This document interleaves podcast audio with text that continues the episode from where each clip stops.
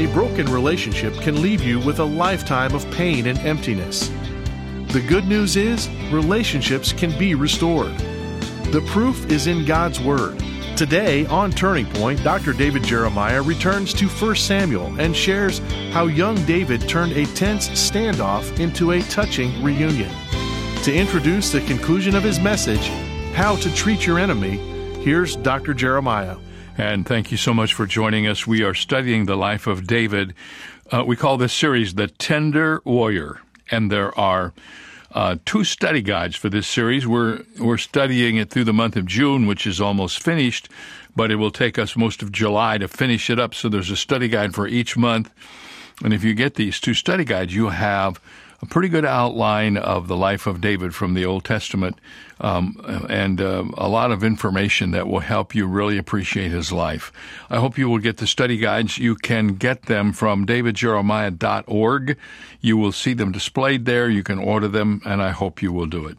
Before we get started with today's uh, lesson on how to treat your enemy, let me remind you that we are going to Israel uh, in 2024 and the dates for the trip are March the 12th through the 22nd. It's an 11 day itinerary departing uh, for Israel on March the 12th. And uh, we'll be in so many wonderful places. You know, what's included in your tour is the teaching ministries, the sessions, the study materials that we send you ahead of time, outstanding accommodations, uh, breakfast and dinner provided every day during the tour, along with five lunch stops, including the St. Peter's Fish Lunch, which has lots of stories connected with it, and Israel's best tour operators and licensed hand-picked tour guides, uh, luxury coaches. Oh, it's just this trip is planned to the details to make it uh, so exciting for you, and we hope you will come along with us. We'll have Michael Sanchez, Uriel Vega. I have the uh, material right in front of me uh, that advertises this tour, and I can feel my heart beating a little faster just thinking about it. I hope you will come with us. Once again, that's March the 12th through the 22nd, 2024. Well, we started this on Friday, and we were talking about what you do when somebody treats you badly. And I was reminded uh, over the weekend how many times in the New Testament we are given instruction. I think there are five particular passages that tell you what to do when people don't treat you right. And here's what they say. These passages say, pray for them, do good for them, don't respond with uh, revenge, give them up to the Lord, give them water to drink, give them food to eat.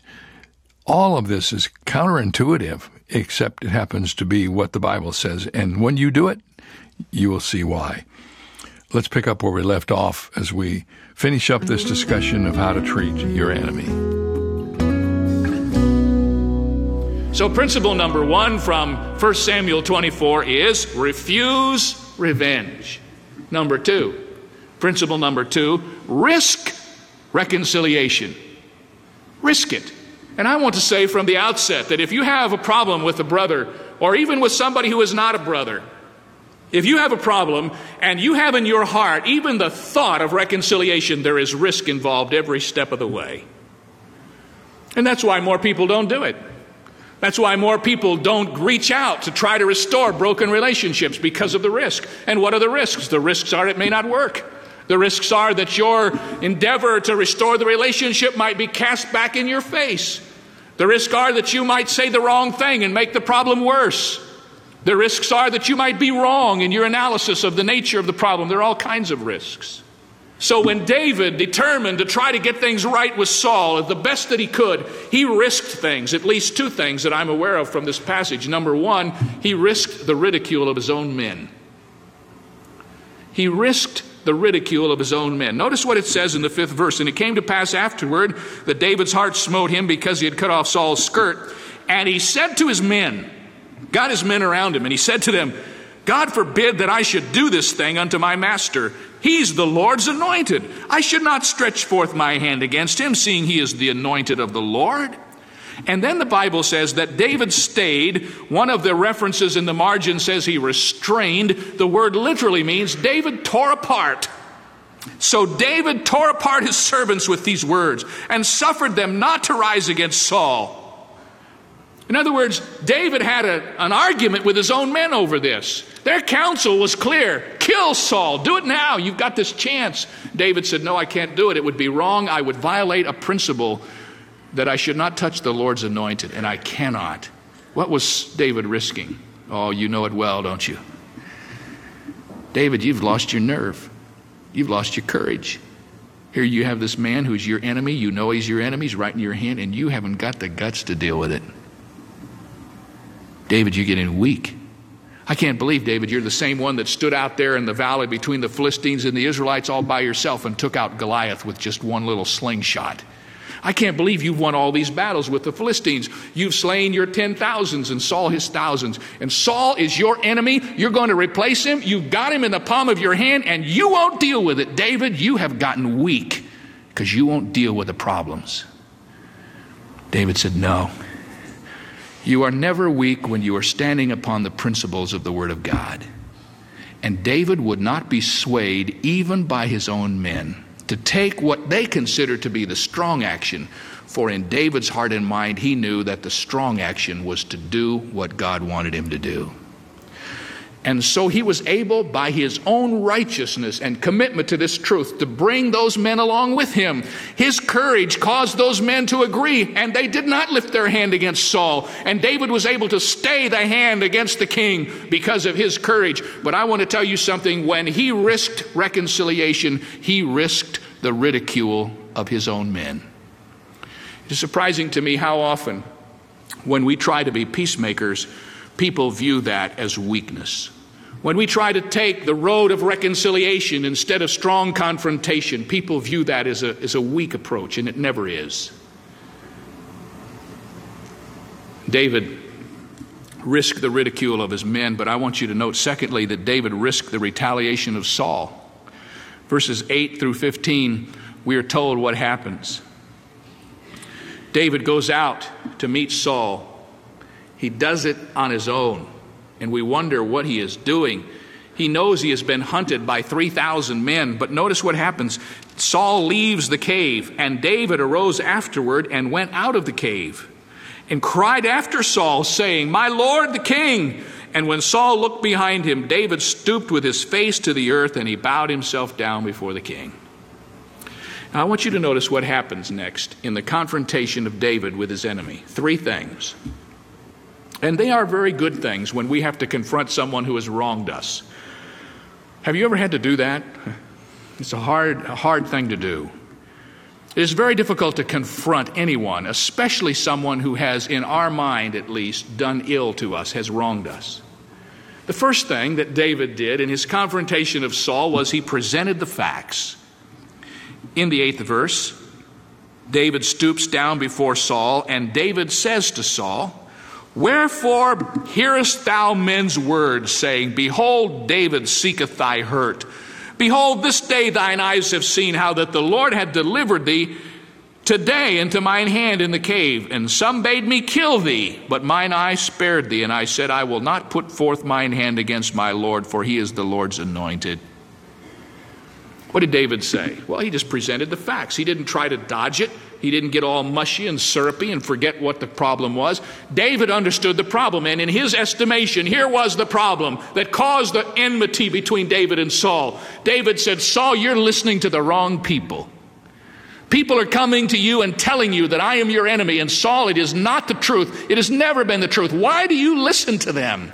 Do you know how easy it is for us men and women to cause strained relationships between two people when we get involved as a third party feeding bad information to one or the other of them.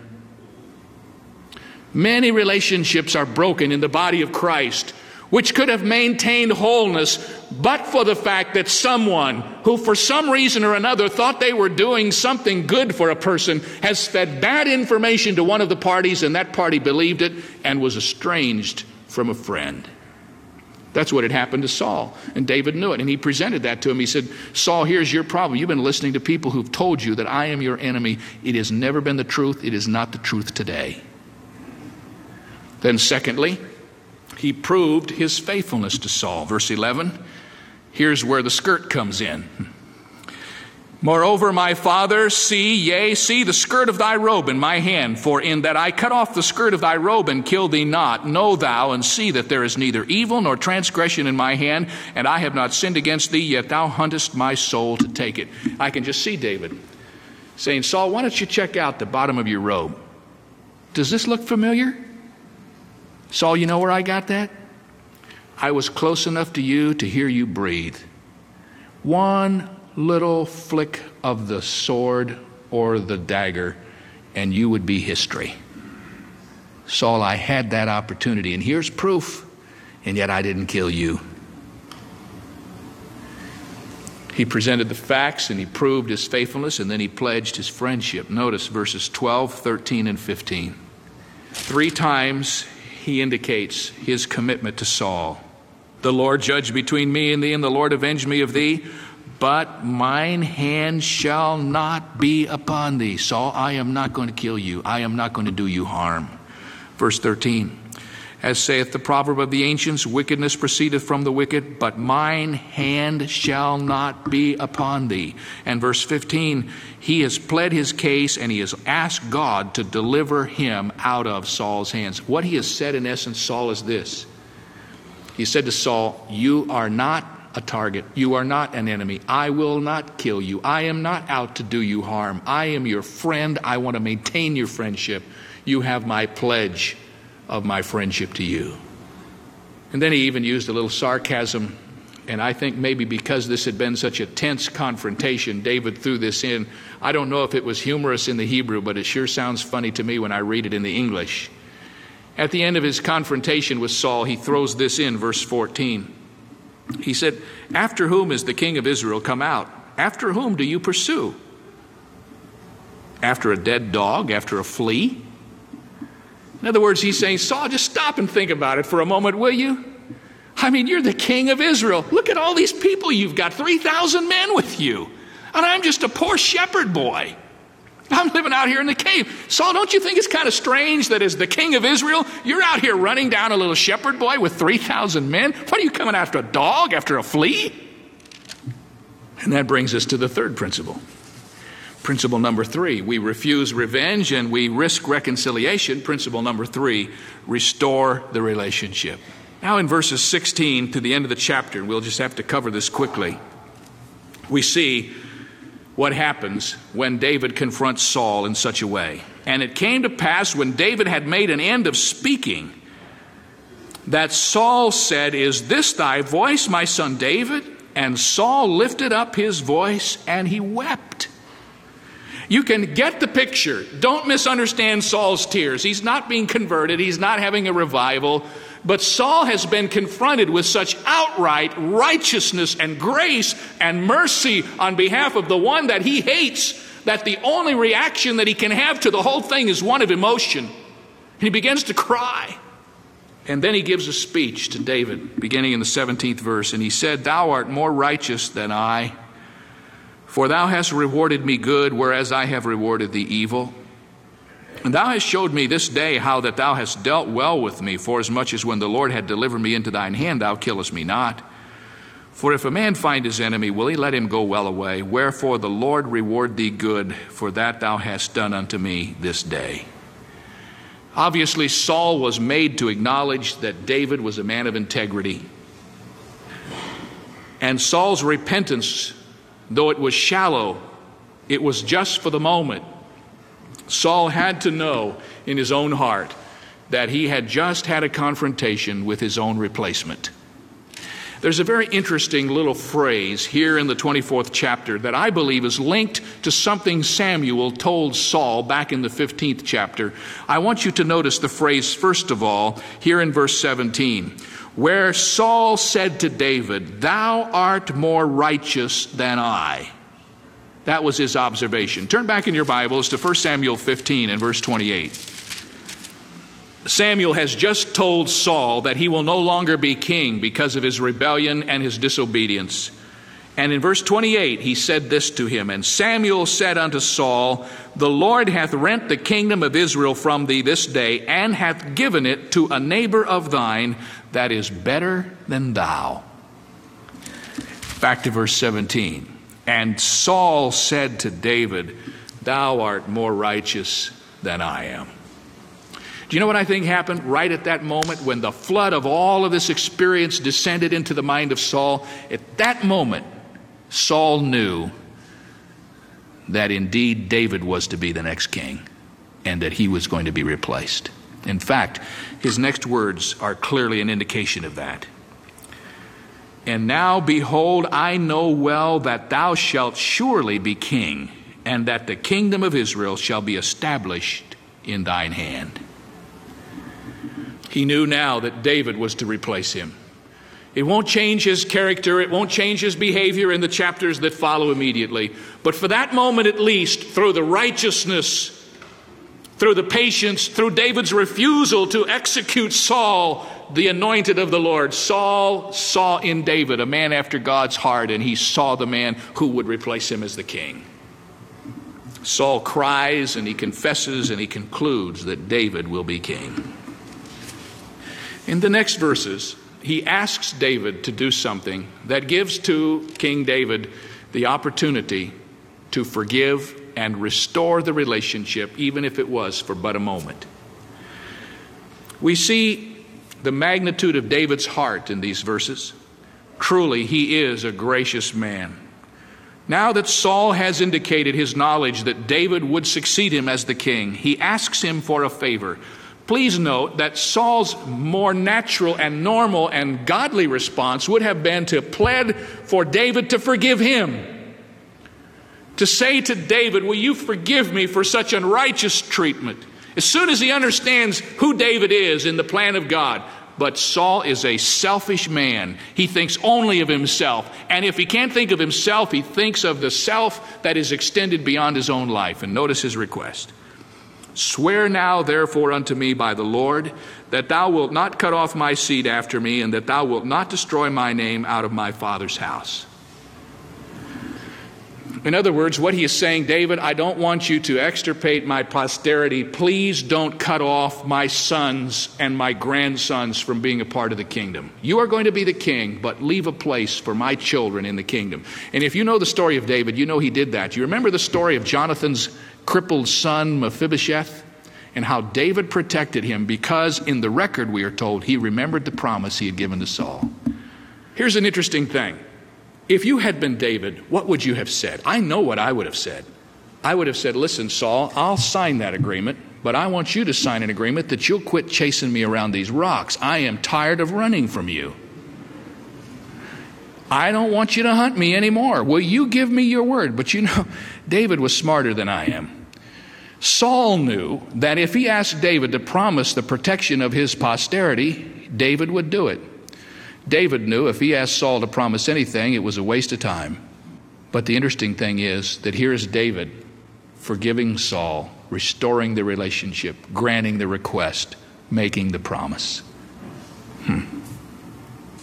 Did Saul change? No. You say, Pastor Jeremiah, what is my responsibility when somebody has wronged me? I want to reach out and forgive them. And I know when I forgive them that it's not going to change. How many times I have talked to, especially women, who have gone through this kind of a hassle in their marriages. And they have said to me, Pastor, I love the man. I'm going to forgive him. I know I ought to forgive him, but you know, when I forgive him, I know in my heart he's not going to change. Let me see if you can separate out for a moment those two things. Was David responsible for what Saul did after this confrontation? Absolutely not. Was David responsible to condition his forgiveness of Saul and the restoration of that momentary relationship based upon his belief that Saul would carry it out in the future? No, and I believe David knew in his heart that this was just for a moment. But it was a moment for which God had prepared David and his only responsibility was his own heart's attitude toward this one who had so mistreated him. We are never responsible for the actions of others, but we are always responsible for our reactions to their actions. And I may have to forgive my brother, knowing in my heart that if he gets another chance, he'll do it again. But that is not my problem. My problem is to hold him in the same mercy and grace with which I have been held by God in heaven, who forgave me, knowing in his heart that his forgiveness of me would not keep me from violating his holiness again. David forgave. Refuse revenge, risk reconciliation, and restore the relationship. You say, Pastor Jeremiah, is that possible in the world in which we live today? In this sue happy culture? It's not only possible, it's excitingly and thrillingly and potentially an experience for each one of us to enjoy. I can't be for sure that this psalm was written at this particular time, but as we close today, I want you to turn in the hymn book of the Old Testament to the seventh psalm. Many scholars believe that Psalm 7 goes with this experience that we have just read about. It is called a Shiggaion of David, which he sang unto the Lord concerning the words of Cush the Benjamite.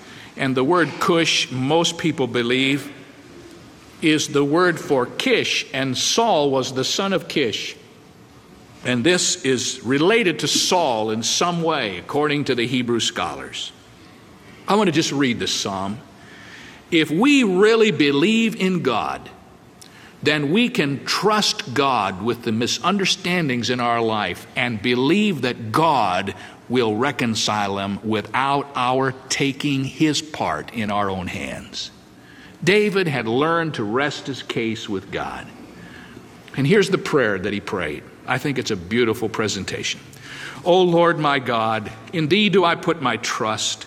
Save me from all them that persecute me and deliver me.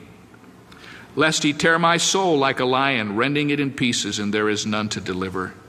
O Lord my God, if I have done this, if there's iniquity in my hands, if I have rewarded evil unto him that was at peace with me, parentheses, yea, I have delivered him that with all cause is mine enemy.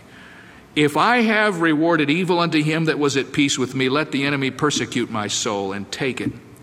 Yea, let him tread down my life upon the earth and lay mine honor in the dust. In other words, David is saying, Lord, if I am really guilty, if this man is after me in just cause, then I'm willing to take my punishment.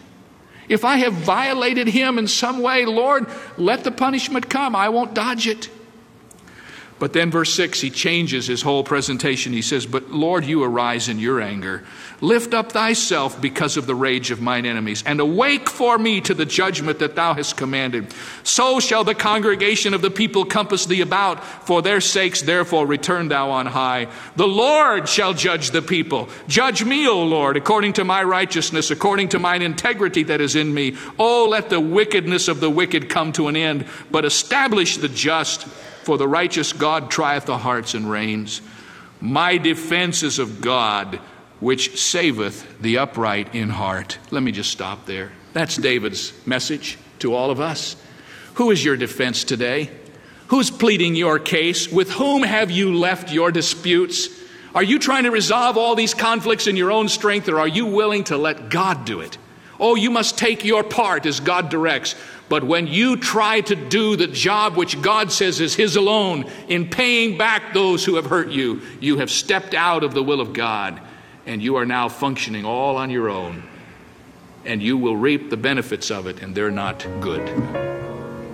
Refuse revenge, risk reconciliation.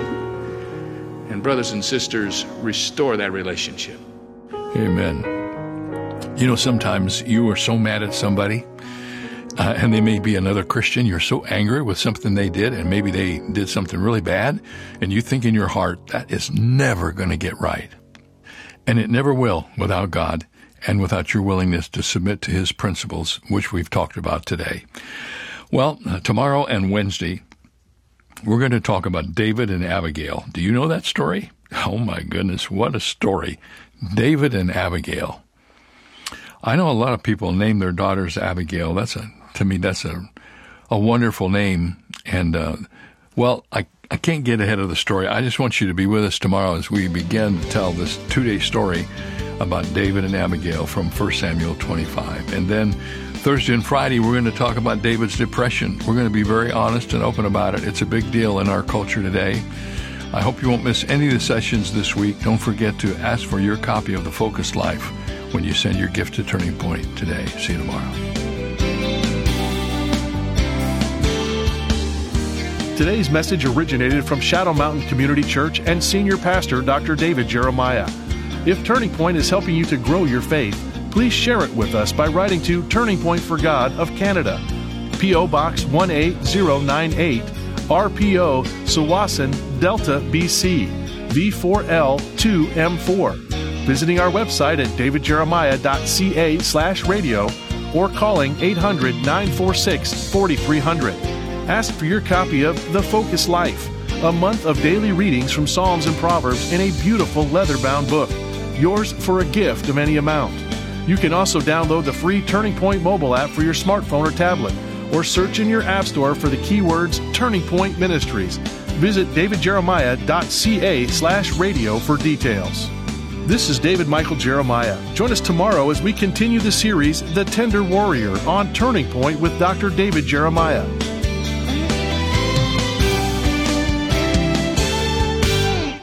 Do you ever wonder if we're living in the end times? In Dr. Jeremiah's book, Where Do We Go From Here? he examines what Bible prophecy reveals about 10 phenomena happening in our world today. Order your copy this month, and if you give $75 or more, you'll also receive Dr. Jeremiah's entire teaching series on CD or DVD, correlating study guide, and his interview special on DVD. Order now at davidjeremiah.ca. That's davidjeremiah.ca. If you've been blessed by the ministry of Dr. David Jeremiah and Turning Point, we would love to offer you two free ways to stay connected. Sign up today at davidjeremiah.ca slash magazine for a subscription to our monthly Turning Points magazine. Each exclusive issue is filled with encouraging articles and daily devotionals to strengthen your spiritual walk. You can also sign up to receive our daily email devotional and be a part of our community of friends who receive daily encouragement delivered straight to their inbox from Dr. Jeremiah. Written in a thought provoking manner, this concise yet profound daily devotional delivers the refreshment and focus you need as you go about in today's world. You can join the more than 600,000 monthly subscribers who are building their faith each month through these free resources. Sign up today at davidjeremiah.ca. That's davidjeremiah.ca. Two United States Marines recently confronted a man who was wearing a full dress military uniform.